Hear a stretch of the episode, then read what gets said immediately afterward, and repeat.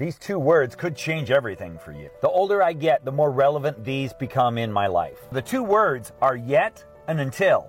A woman named Marie Forleo wrote this book called Everything is Figure Outable. And taking that perspective, you think differently about trying new things and getting through tough things. I don't know how to do this yet. I'm not blank yet, but I will do it until I figure it out. Anytime you're discouraged about something you're going through, remember those two words because it's only a matter of time till you figure it out. Shortcast Club